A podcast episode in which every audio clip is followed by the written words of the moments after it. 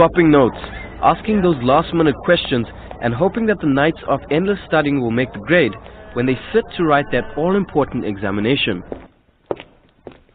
But it seems most students at universities and schools around the country are relying on a so-called miracle study poll than their own abilities. And the 16-year-old student who attends an affluent school in an upper-crust Durban area swears by it. It helps you focus for longer without having any side effects. When you say focus, what do you mean? When you take Ritalin, you can study up to four hours without breaking concentration. Asking to remain anonymous like most of the users we uncovered, she says taking Ritalin to assist with studying is not uncommon. Practically my entire grade is on it. And according to her, teachers are well aware of the trend and even promote Ritalin use. Do educators know Yes, about they- Ritalin? Yes, they do. What's their reaction? The teacher said if it, ma- if it helps us get our A's, she doesn't have a problem with this. But Ritalin and its sister pill Concerta is a Schedule 6 drug, making it one of the highest controlled substances in the land. So where are these students getting them from? My dad works in hospital theater, so his doctor got it for him. My parents just get it over the counter because So it's something that you can buy over the counter. Yes. Her story is similar to yet another student we met. Now in college, she says she took Ritalin for a short time when she was 14 years old. Her mother, who was then a medical practitioner completing her master's, fraudulently obtained the pills for both of them. She had friends, so that's how I used to get it because she used to also take it. The small tablet used to take half of that, and it used to help us. We used to study. So it wasn't something that you or your mother were actually properly diagnosed for. no, no. We also learned of students who sell Ritalin to their peers. We were told of one particular student who takes his brother's prescribed ADHD medication and sells them on campus during exam times. But what about the students who say they get it over the counter? We took these claims to the chairperson of the Independent Community Pharmacy Association, Shah Mudley. He says it is impossible for any student to buy Ritalin or Concerta without a prescription and no pharmacy would want to take that risk. Mudley even explained the prescriptions cannot be written on usual prescription pads and has to be carefully worded for the drugs to be released. If they are getting the drugs and if they're utilizing it, we need to really examine on from what source that drugs are coming. Is it coming through a pharmacy or is it coming through some other supplier, backdoor supplier? The issue of fake drugs in the marketplace is a big concern. Those really could be a danger to your lives if you're taking it. He also explained that there is a specific process that has to be followed if any child is to be prescribed with ADHD medication. There's a process that they need to go through from a school psychologist to a clinical psychologist before they actually then get recommended to their either local GP or their specialist to put them on a drug like that. So the healthcare professionals wouldn't easily just write you a prescription because there's a demand from the parent or from the teacher.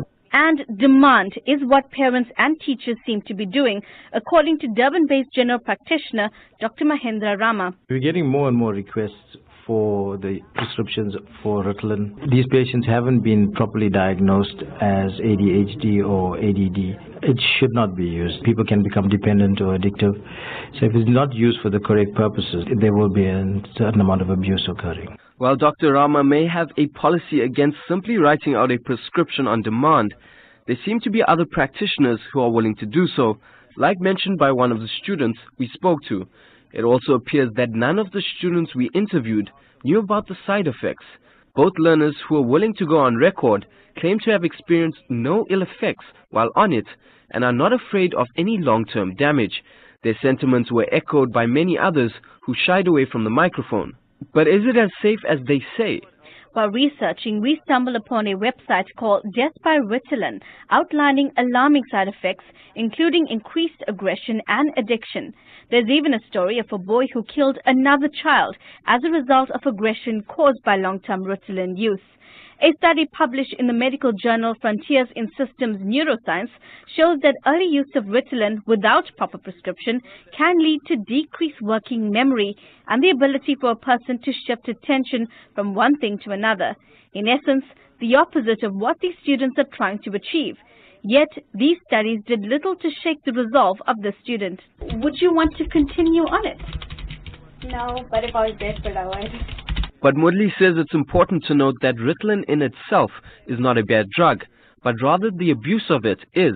He says used to treat children with ADHD in conjunction with the appropriate interventions, it does more good than harm. However, nutritional researcher and author Alan Warnitz says Ritalin can have the same effect as cocaine. Ritalin has the same effects as cocaine in the brain. It goes to the same receptor sites, and let's not get too technical. However, that's been like confirmed by addicts who've taken Ritalin. Warnitz says parents should be instead looking at correcting their children's diet than rather insisting on Ritalin. When that is in place, the child is able to focus and concentrate, and focus and concentrate at will. Not like when children are put on medication, they focus and there's no choice in the matter. They just keep focusing until the medication wears out. In nutrition, you can choose to focus and you can choose not to focus. You can choose to concentrate and not concentrate. And that puts them in a better control of their own life. But while we know of parents who promote the use of Ritalin, this parent says children can also be sneaky about the substances they take and that it's their job to guide them. Kids these days, they do a lot of wrong things behind our back. But I think the parents should just be there and guide them. There are a lot of things that can help the children with education, like buy stuff. I give my son that. And I won't give something that will affect him. I will want to help him, but I won't help him in that way. In the meantime, Mudley says it's vital that the myths around Ritalin be dispelled. I think it's really a figment of their imagination if they think that they can use this drug to stay awake. There are probably more dangers than them doing well in an exam using the drug.